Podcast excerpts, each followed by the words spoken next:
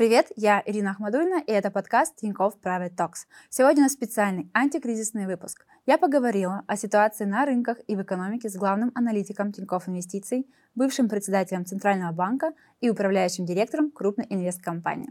И, кстати, подписчики подкаста, не переживайте, Майя скоро вернется. Кирилл, привет. Привет. Спасибо, что пришел. Я знаю, что ты с командой Тинькофф Инвестиции, с командой аналитиков недавно выпустили стратегию «Что делать с рублями?». Давай для тех, кто ее не читал, ты вкратце расскажешь, что же делать с рублями. У нас есть два основных варианта того, как будет развиваться текущее событие. Реальность, наверное, будет где-то, как обычно, между этими двумя вариантами, между оптимистичным и пессимистичным. Первый такой, наверное, базовый э, вариант, в котором мы считаем, что текущие действия ЦБ и в целом там наших властей, они смогут стабилизировать и экономическую ситуацию, а там и курс рубля, инфляцию и так далее. И в целом а, вот этот экономический шок, который мы сейчас будем переживать, что он будет не таким сильным. А, например, ключевой, наверное, макропоказатель, который сейчас, наверное, все пытаются угадать, да, это какая будет инфляция там, в этом году и в следующем.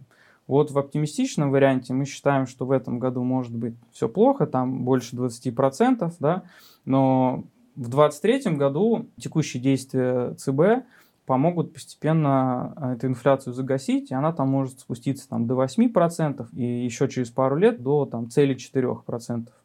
А, это, соответственно, оптимистичный э, сценарий. Соответственно, а, пессимистичный сценарий – это если у нас будет что-то уже близкое к кейсу Ирана, да, который сейчас очень любят а, обсуждать. Вот. И, соответственно, стратегия поведения инвестора сильно зависит от того, в какой сценарий он больше сейчас, наверное, верит. Ну, давай, наверное, для первого сценария. Если мы верим в стабилизацию обстановки, что делать с рублями? Я скажу, что у нас, в принципе, сейчас, наверное, фокус должен сместиться не с того, как заработать да, в инвестициях, а как, наверное, сохранить больше. Это инвесторам очень сложно сделать, когда перед этим были периоды активного роста рынков.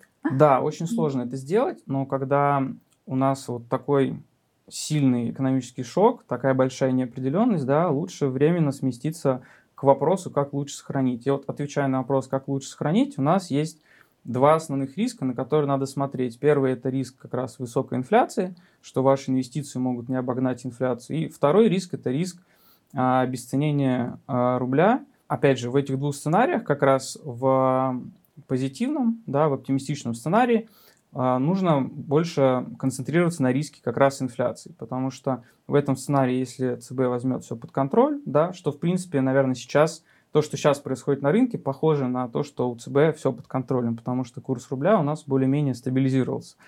А в этом сценарии нам лучше надо смотреть на риск инфляции и выбирать активы, которые смогут обогнать инфляцию там на каком-то горизонте двух лет, например. Да? Если отвечать на вопрос, что может обогнать инфляцию, то это у нас а, при стабильном курсе рубля, то это опять же а, можно инвестировать в ФЗ, можно инвестировать а, в акции – можно инвестировать э, в недвижимость. А, эти активы могут неплохую доходность принести.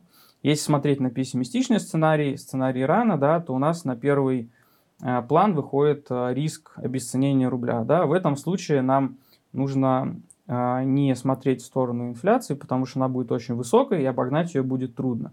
Нужно смотреть в сторону защиты от ослабления рубля. В этом случае нам нужны валютные или квазивалютные инструменты.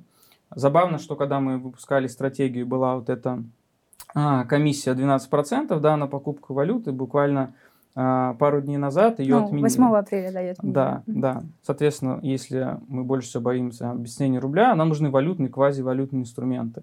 Это, соответственно, а, те же, подойдут те же юани, подойдут инвестиции в золото как квазивалютный инструмент, а, подойдут уже инвестиции, получается, в доллары, в акции и так далее. То есть ты имеешь в виду в доллары прям в кэш, в юане в кэш, а в акции это акции какого региона?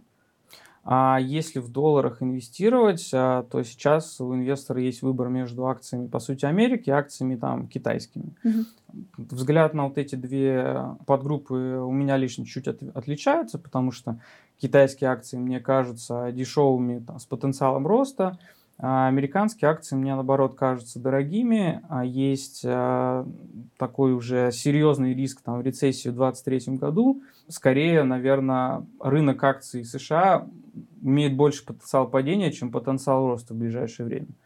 Вот. Это если говорить про инвестиции там, в долларах в акции. А в случае иранского сценария инвестиции в акции России могут быть э, привлекательны? Могут быть привлекательными, но опять же здесь, наверное, надо будет фокусироваться на а, акции компаний, у которых бизнес более завязан на внешние рынки и завязан на какие-то валютные компоненты. То есть, про, простыми словами говоря, это экспортеры. Экспортеры, которые не попадают под санкции, они сохраняют, а, под прямые, по крайней мере, санкции, они сохраняют контакт с глобальными рынками и могут, грубо говоря, продавать свое сырье за валюту, да, поэтому они продолжают как бы получать выручку в валюте, там, а расходы у них в рублях. Поэтому в случае иранского сценария они все равно там будут обгонять общий там, рынок акций и в целом могут защитить от инфляции. Как ты считаешь, будут ли выпускать нерезидентов из российских бумаг? И если все-таки выпустят, то какие отметки котировок мы увидим? А у нас сейчас есть, собственно, информация про то, что собирается организовать как бы два рынка ценных бумаг, офшорные и оншорные, для резидентов и для нерезидентов, а, и они как-то будут функционировать по разным там правилам и законам.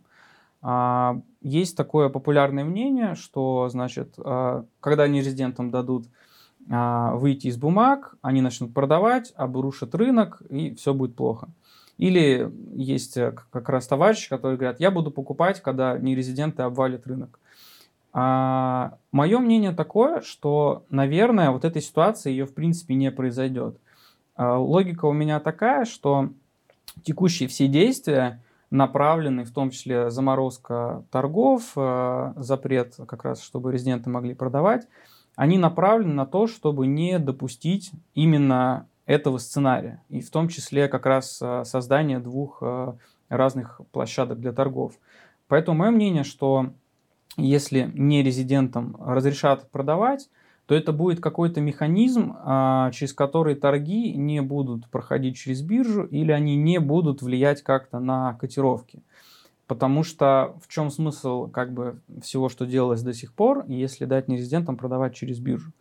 Вот. А, я не знаю, какой может быть в итоге сделан механизм. Может, а, там на каждый пакет акций а, как-то будут находить нового инвестора, продавать с каким-то там по какой-то цене близкой к рыночной, например, и так далее. Вот, то есть это будет какой-то механизм, скорее в сторону направленных там каких-то адресных заявок или, не знаю, частных сделок на внебиржевом рынке, что-то такое. Вот. Но, скорее всего, э, механизм будет такой, что это не должно будет оказывать прямого воздействия на котировки бумаг на биржевых торгах. В одном из интервью, Максим, ты сказал, что вот в текущем кризисе э, Россия находится в интересном положении, и, в принципе, перед ней, перед Россией открываются интересные перспективы. Ты можешь рассказать подробнее, про какие перспективы ты говорил, какие перспективы ты видишь? Получается так, что 30 там, с небольшим лет страна развивалась э, в условиях э, глобализации международного разделения труда многие отрасли, которые вынуждены было развивать там, советское руководство, они умерли. Э, череда кризисов привела к тому, что здесь стало относительно э, дешево почти все.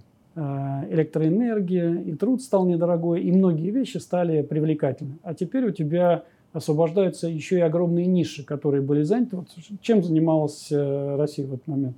Мы с тобой добывали полезные ископаемые, где-то их чуть-чуть перерабатывали, где-то что-то делали, это все отправляли, продавали по всему миру на эти деньги закупалось там практически все остальное, что потреблялось. Да? Все, что вот здесь у нас есть. Теперь вот эта ниша становится свободной из-за санкций и из-за того, что администрация, наверное, в Соединенных Штатах и в Европе тоже неплохо работает, убеждая крупные компании закрываться, уходить.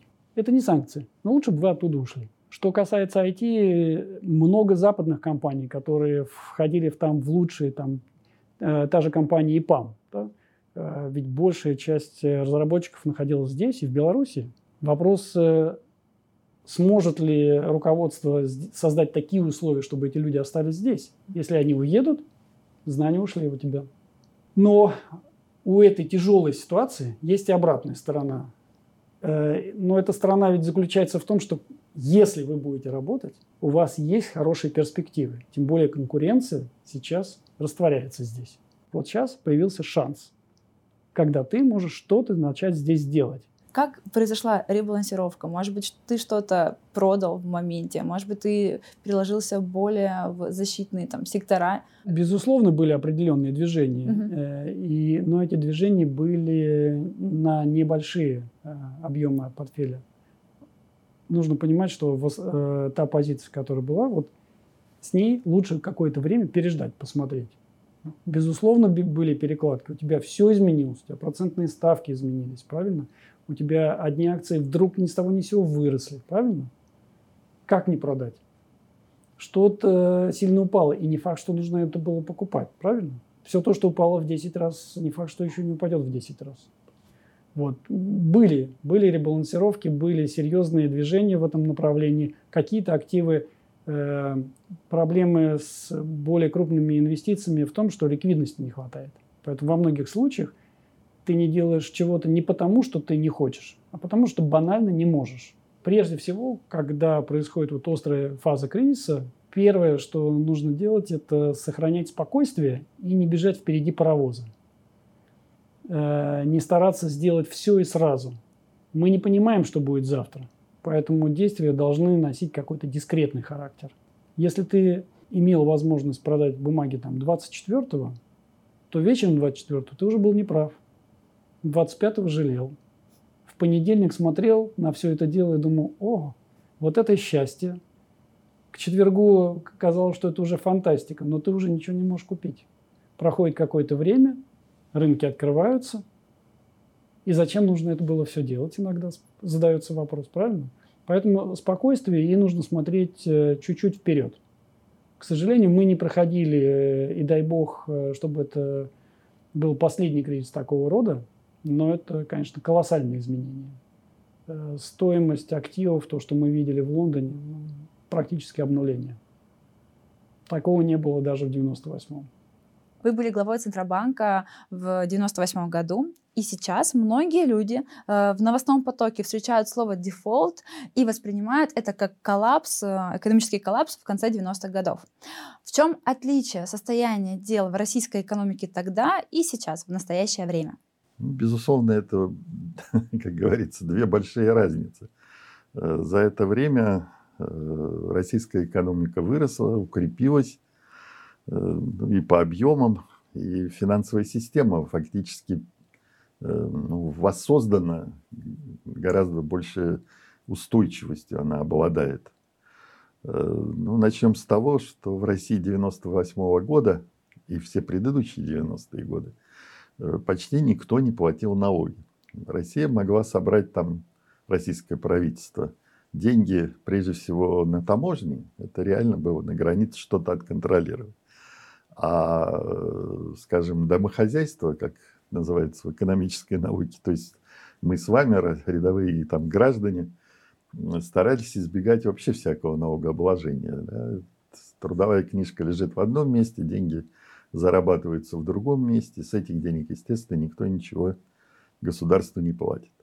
Ну и бизнес, достаточно крупный бизнес, делал все, чтобы избежать налогов. Могу сказать, что на момент уже даже ноября-декабря 1997 года, когда э, ГКО начали сбрасывать инвесторы, испуганные азиатским кризисом, они потеряли доверие к обязательствам стран развивающихся рынков. Вот. И России в этом числе. Вот. Можно было тот же дефолт объявить, скажем, в декабре 1997 года. Вот мы попытались решить эту задачу, вот удалось протянуть это все до августа 1998 года. В бюджете на тот момент временами просто не было вообще денег. Это большая разница с тем, что сегодня. Плюс банковская система. Тогда э, ведь остались, по сути, э, ну, из крупных частных всего два банка. Альфа и Инкомбанк, они еще... Вот Альфа живет до сих пор, а Инком пережил дефолт. Потому что их руководители, владельцы решили не объявлять банкротство. Все остальные радостно объявили о том, что банк обанкрочен. И таким образом как бы списали с себя все обязательства перед вкладчиками. На их, так сказать, активная часть баланса Э, фактически ну, нулевая тоже оказалась. Да? То есть там нечего было продать, чтобы возместить. И фактически за счет э, кредита Банка России Сбербанк тогда вкладчикам возместил, ну, может быть, э, считают люди не полностью, без учета инфляции, без учета девальвации и так далее, но возместил вот эти вклады. Сейчас такой ситуации близко нет, как вы видим, банки устойчиво работают. Вот. Банкротство сейчас не угрожает банковской системе России, и Банк России это контролирует и э, может поддержать. Здесь вот хочется обратиться к вашему опыту. Э, когда вы занимали пост в Центральном банке, какое самое сложное решение вы принимали в тот период? Это и само решение по дефолту, э, вот признаться, что он неизбежен. Да? Ну и как вот яркое просто окончание, можно сказать, когда Международный валютный фонд выделил э, кредит, э, и мы получили миллиард э, для Банка России, и сколько-то там, по-моему, два в тот момент для правительства. Должно было быть еще до 20, по-моему, 3 миллиардов общая э, была сумма, ну, как линия кредитная. И вот наступил момент, что после всего этого напряжения захотелось ну, хоть как-то отдохнуть, да. Я с семьей улетел в Италию, ну и на второй день пребывания там, значит, открыл э, Financial Times и статья Сороса э, о том, что дефолт в России неизбежен, и понятно, что в общем, э, здесь э, происходит. Я свернул газету, сказал, что еду на аэродром. Вот. Ну, приехавший, я уже видел вот эти очереди, стоящие э, скупка валюты. Люди уже выстроились мгновенно э, в обменниках. Ничего еще не было объявлено, никакого дефолта, но все уже было понятно. И люди отреагировали адекватно, бросились покупать валюту. Вот. Ну и дальше там цепь совещаний что делать, чего не делать, ну, уже такая...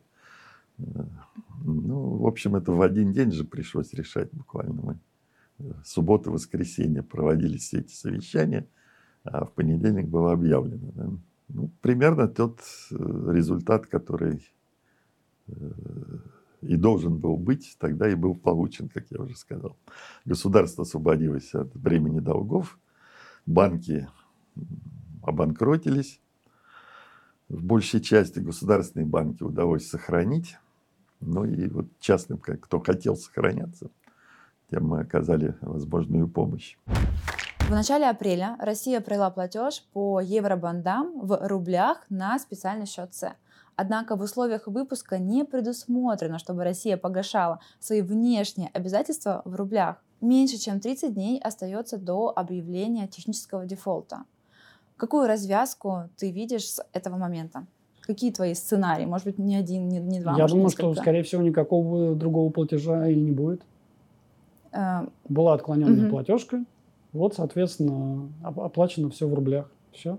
С, с нашей стороны, все, наверное, это будет э, речь идти о том, защита строится на том, что мы все сделали э, так, как и обещали. Вот наши деньги, вот наша выписка, вот мы дали инструкцию банку заплатить, вот банк не заплатил. Вот по таким-таким причинам. Форс-мажор, примерно так.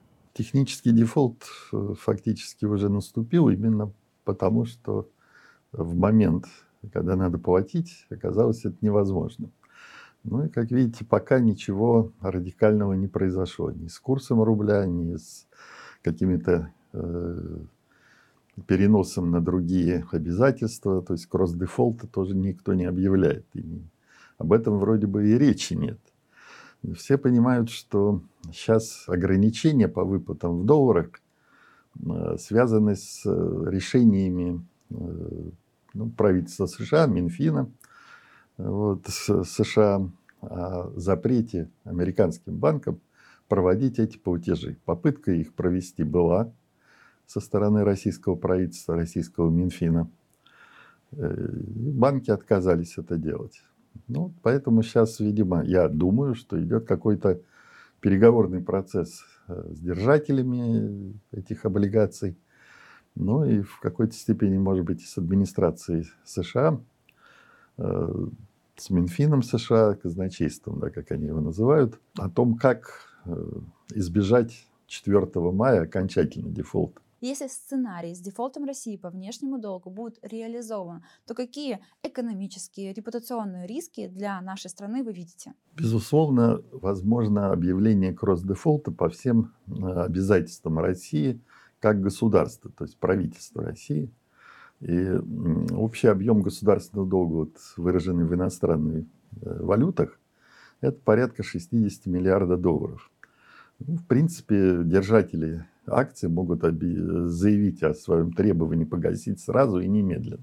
Э, это называется кросс-дефолт. Но решение окончательное должен принять стокгольмский арбитраж. Вот там будет, видимо, выясняться рано или поздно. Может быть, это произойдет очень не скоро, но, скорее всего, именно через этот механизм. Э, Все-таки вот кто виноват? То ли э, вот эти события непреодолимой силы, связанные с санкциями, наложенными на российские банки и на российский центральный банк и на правительство, по сути, да, или вот все-таки это какие-то обстоятельства, при которых можно с золотовалютных резервов списать там, из 300 миллиардов вот, забрать эту часть. Но, в принципе, решение сейчас трудно предсказать. И когда оно будет принято, тоже не ясно. Но это вот будет такой элемент э, действительно Э, ухудшения рейтингов России, хотя уже сегодня они находятся на дефолтном уровне. S&P принял это решение, другие вот эти, соответственно, агентства. Ну а следующий вопрос будет, видимо, с э, российскими корпоративными обязательствами. Они тоже имеются и больше гораздо, чем государственные.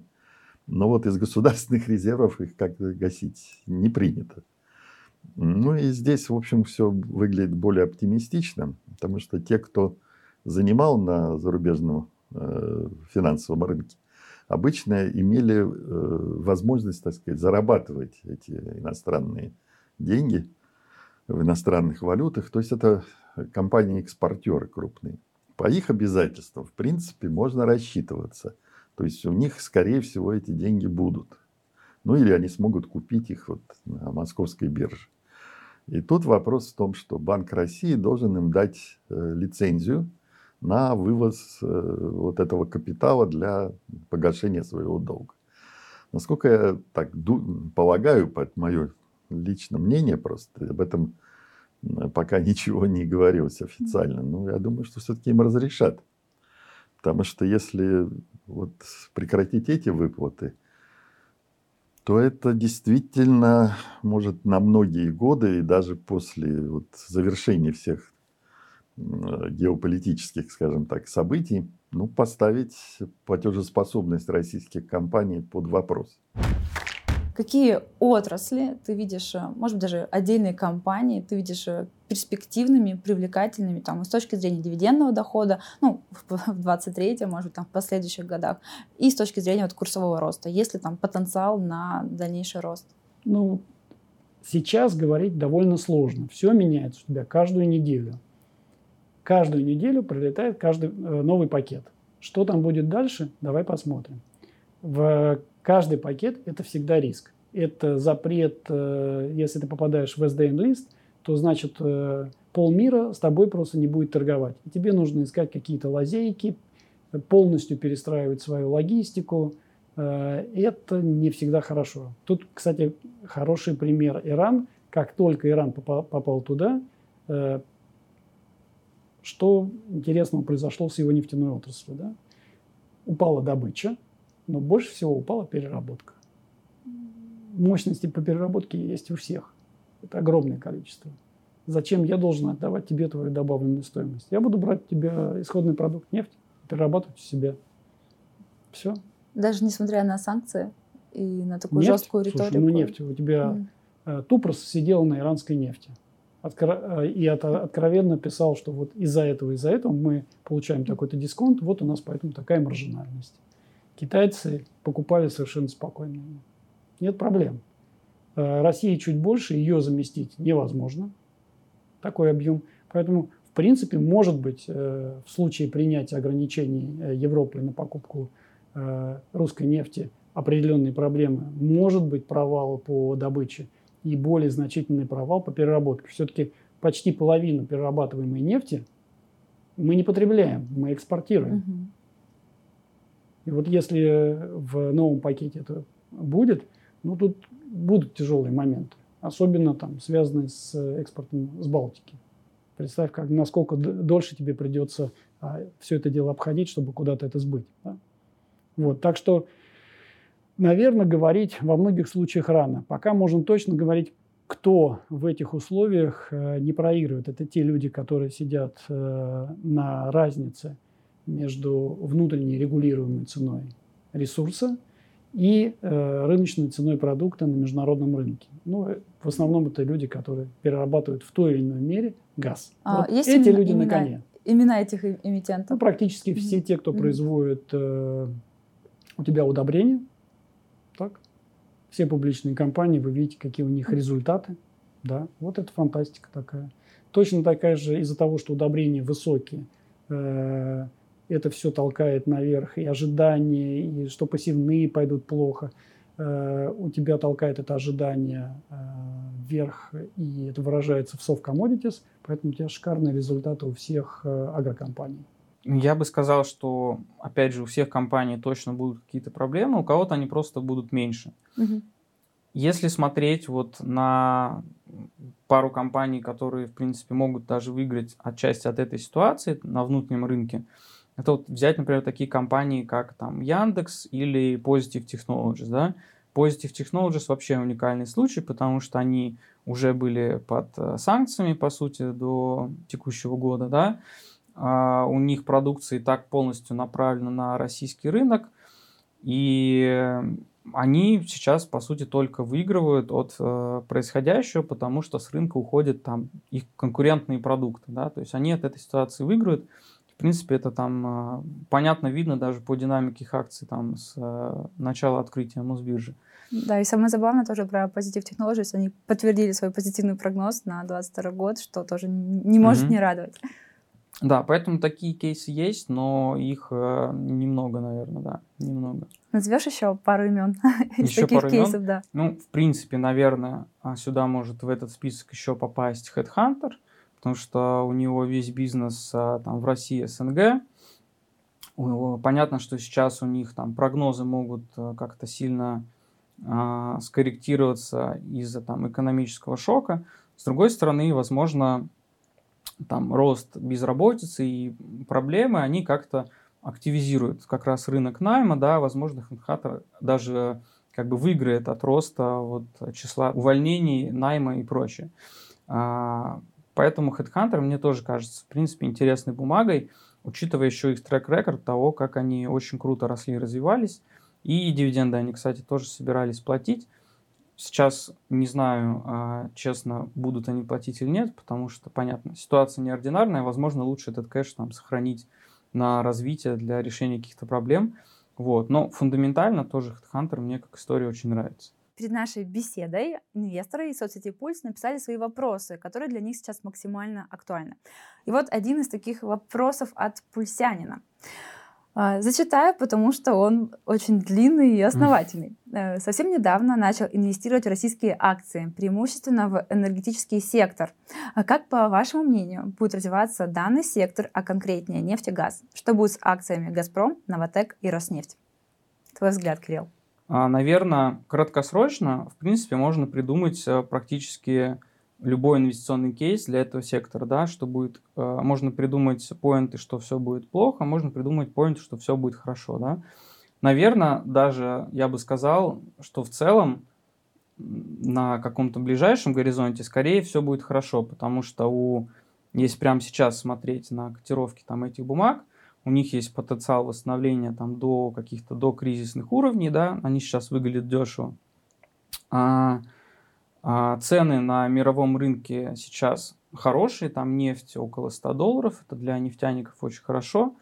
А, цены на газ на европейском рынке тоже очень хорошие, несмотря на то, что «Газпром» не продает по вот этим а, спотовым ценам в Британии, которые любят показывать, которые там скачут на 30% э, в день скакали, да, Газпром не продает по этим ценам, он не, заработ... не зарабатывает эти миллиарды, к сожалению. Ну, как и Норникель. Но, но часть контрактов у него там привязана к какой-то средней цене спота, поэтому там какая-то зависимость есть.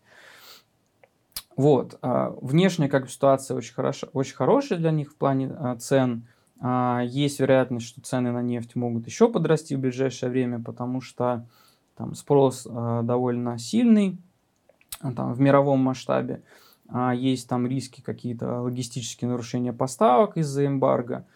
А, есть э, там риски того, что добычу как-то некоторые страны могут не увеличивать. Да, та же, те же американцы почти не увеличивают сейчас там добычу своей нефти. Вот, поэтому некоторые такие инфляционные факторы в сторону нефти есть позитивные.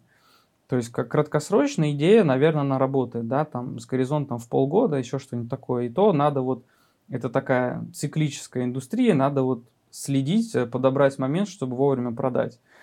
Долгосрочно у меня абсолютно диаметральный взгляд на эту отрасль, она мне не нравится. Почему? Потому что инвестировать вот сейчас в наши нефтегазовые компании это как плыть против течения. У этого течения есть пару сильных драйверов. Первый сильный драйвер это санкции, которые становятся все больше. А, это, во-первых, риски эмбарго, что все больше там, стран не захотят покупать э, наши энергетические товары. А, второй риск – это технологии – что а, запрещен импорт технологий, и, соответственно, сейчас пока это незаметно, да, но там через пару лет могут начаться какие-то серьезные проблемы просто там с добычей нефти, с нефтепереработкой, а, с тем же, те же СПГ проекты сейчас, по сути, все тормознутся очень сильно, потому что там 95% оборудования как бы импортное, да. Есть кейс там Ямал СПГ, они построили одну а, как это, линию на полностью из российских технологий, но она работает так себе, да, там даже сам Михлисон это признавал на каком-то форуме в прошлом году. Вот, поэтому а, есть серьезные проблемы просто из-за санкций, которые постепенно растут. А, и вторая большая проблема – это возобновляемая энергетика, которая постепенно развивается. Можно говорить, что «О, там еще далеко, 2050 год, он так далеко, все эти планы – но, как показывает практика, обычно вот эти вот такие disruptive технологии, да, они добираются до нашей реальности быстрее, чем мы ожидаем. А, вопрос по поводу вот нефтегазового эмбарго. Да, ты сказал, что вот если вдруг такое будет а, допущено, либо мы к этому там, придем. А, как, на твой взгляд, насколько это реалистично и как долго необходимо будет нашим отечественным компаниям перенастраивать логистические цепочки для того, чтобы все-таки ресурс, который есть внутри страны, который составляет грандиозную долю экспорта, экспортировать. Тут, наверное, надо отделять отдельно нефть и газ, потому что это разные истории. А чем отличается нефть? Что ты ее добыл, залил в танкер или просто там в цистерну и на машине повез, да? И ее можно очень просто довести почти в любой регион мира, да? То есть, если ты довез ее до порта, где ты можешь ее погрузить в танкер, то у тебя, в принципе, дальше, дальнейшая стоимость транспортировки не очень сильно отличается, зависит от того, а, в какой регион мира ты повезешь. Да? То есть, ну, например, если ты возил куда-нибудь очень близко нефть, да, и тебе сейчас придется возить ее не в Европу, а куда-нибудь в Азию, ну, это будет стоить тебе один там доллар на бар или, не знаю, полтора. Ну, то есть разница не очень большая ты, понятное дело, потеряешь на том, что будешь возить дальше, но на самом деле потеряешь не очень много. И количество там вот этих танкеров, логистических возможностей, оно достаточно, чтобы очень быстро это все перенастроить там, в течение пары месяцев. Вот, поэтому с нефтью никаких проблем нет. В случае газа ситуация совсем другая, потому что газ, он ну, газообразный, его тяжело перевозить. Единственный там два способа основных. Первый по газопроводу, да, и второй это зажимать его, охлаждать, делать СПГ. Делать СПГ довольно дорого, да, и а, есть еще такая проблема, что СПГ, пока ты везешь, он испаряется, да, потому что сколько там минус 150, не помню точно, минус 150 градусов, да, но представь, ты его загрузил в танкер, и он у тебя в таких вот э, круглых контейнерах больших минус 150 градусов. И ты везешь его через какие-нибудь тропики, где плюс 30, и он постепенно там испаряется у тебя, превращается обратно в газ. Ну, там прикольно эти танкеры сделаны, что вот этот газ, который испаряется, они его как топливо используют, просто плывут на нем. Но все равно, если ты везешь а, СПГ из, а, вот там, я помню, из Ямала в Азию, если ты по длинному пути через а, там Суэцкий канал, у тебя может там процентов 10-15 испариться, просто пока ты его везешь. Проблема такая, что в принципе а, уже давно европейские страны, у которых есть выход к морю, они начали строить у себя вот эти терминалы для регазификации, чтобы туда можно было привозить СПГ. И у многих стран Европы, у которых есть доступ к морю, эти терминалы есть. А, там не повезло только всяким а, странам вроде Германии, да, которые там в середине континента, и у них с этим проблемы. Но в теории они там могут это как-то, наверное, решить в будущем, построив вот трубопроводы к этим самым, э, э, ну, через страны, у которых есть доступ к морю. Вот. В целом в Европе в многих странах есть эти терминалы, и можно возить СПГ отовсюду, откуда только сможешь. Можно из США, можно там с африканских проектов, с австралийских СПГ проектов и так далее. Вот, ну, есть проблема с этим испарением газа и проблема цены очень большая. Вот этот сам процесс а, превращение его в СПГ, он существенную как бы стоимость имеет. И, еще вот эта стоимость транспортировки тоже сильно добавляет. Поэтому почему, в принципе, раньше Европа не спешила с этим, потому что газ Газпрома был сильно дешевле. Он стоил, ну, прямо намного дешевле. Это был серьезный поинт, э, чтобы не покупать СПГ. Но сейчас, с учетом э, сложившейся ситуации, а, и у европейских государств у них как бы есть очень такой сильный, наверное, социальный вот этот а, довод, да, не покупать а, газ российский, да. Если раньше были, так сказать, ну как в любом там демократическом государстве люди, которые говорят за, которые говорят против, да, вот эта категория людей, которые могут сказать против, вот этот социальный довод настолько силен, что если ты против э, него пойдешь, да, то у тебя шансов там э, удовлетворить, э, как это, тех, кто за тебя голосует, вообще очень низкий. И поэтому сейчас Европа, на мой взгляд, вообще не будет смотреть на цену, на то, сколько будет стоить этот газ. Они будут делать максимально все, чтобы как можно быстрее перейти на СПГ. Расскажи про защитные классы активов, вот именно опять же на нашем локальном российском рынке. Что ты рассматриваешь там для себя, либо для клиентов? Все ценные бумаги – это набор прав, которые ты получаешь в обмен на свои деньги.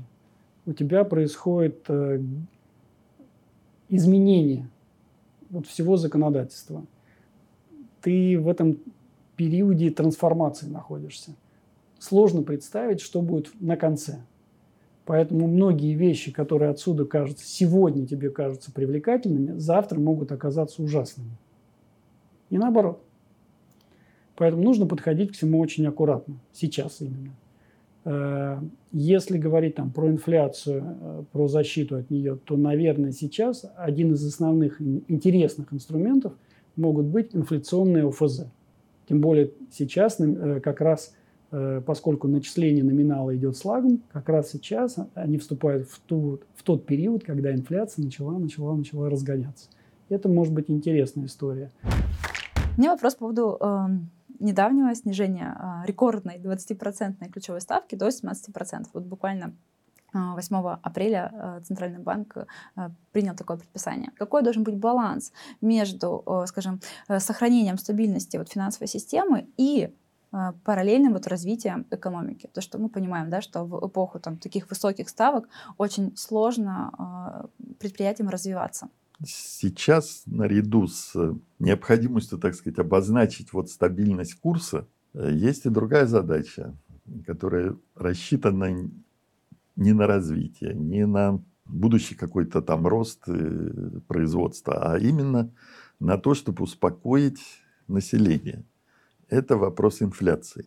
Потому что все чувствуют рост цен и чувствуют его гораздо острее, ну, это старая, так сказать, известная, опять же, формула экономическая, что э, инфляционные ожидания всегда значительно выше реальной инфляции. А наблюдаемая так называемая инфляция, по опросам вы спросите, насколько выросла, уже по факту, она будет выше, чем любой индикатор инфляции. Люди воспринимают это очень остро, особенно в России. Ну, это типично для развивающихся экономик. Вот. И поэтому Центральный банк использовал эту ставку, вот я уже сказал, для успокоения по вкладам ситуации, но и для того, чтобы сбить инфляцию. Инфляция э, сбивалась э, ну, и самой э, как бы задержкой роста денежной массы, да, мультипликации да, кредитной, но и сбивалась за счет курса. Да. Курс стабилен, отъехал вниз, ну, значит, можно, там, не знаю, на выращенную подмосковную капусту цены тоже снизить.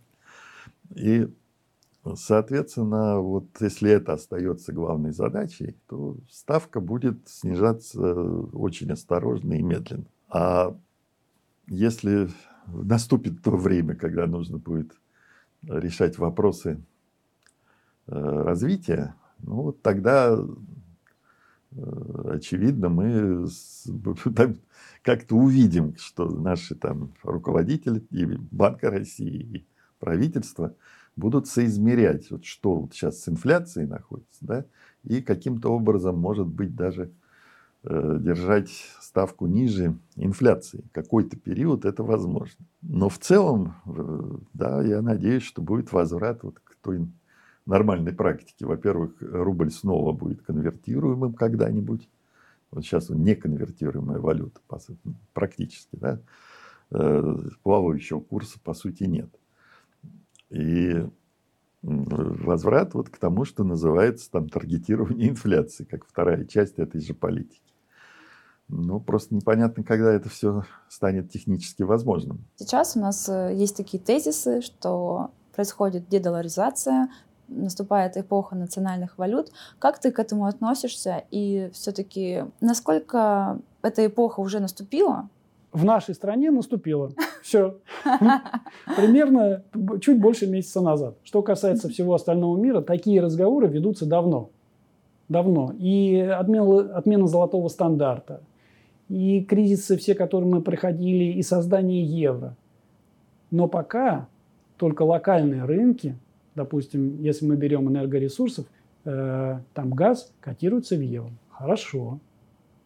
А нефть в долларах как мера стоимости доллар остается.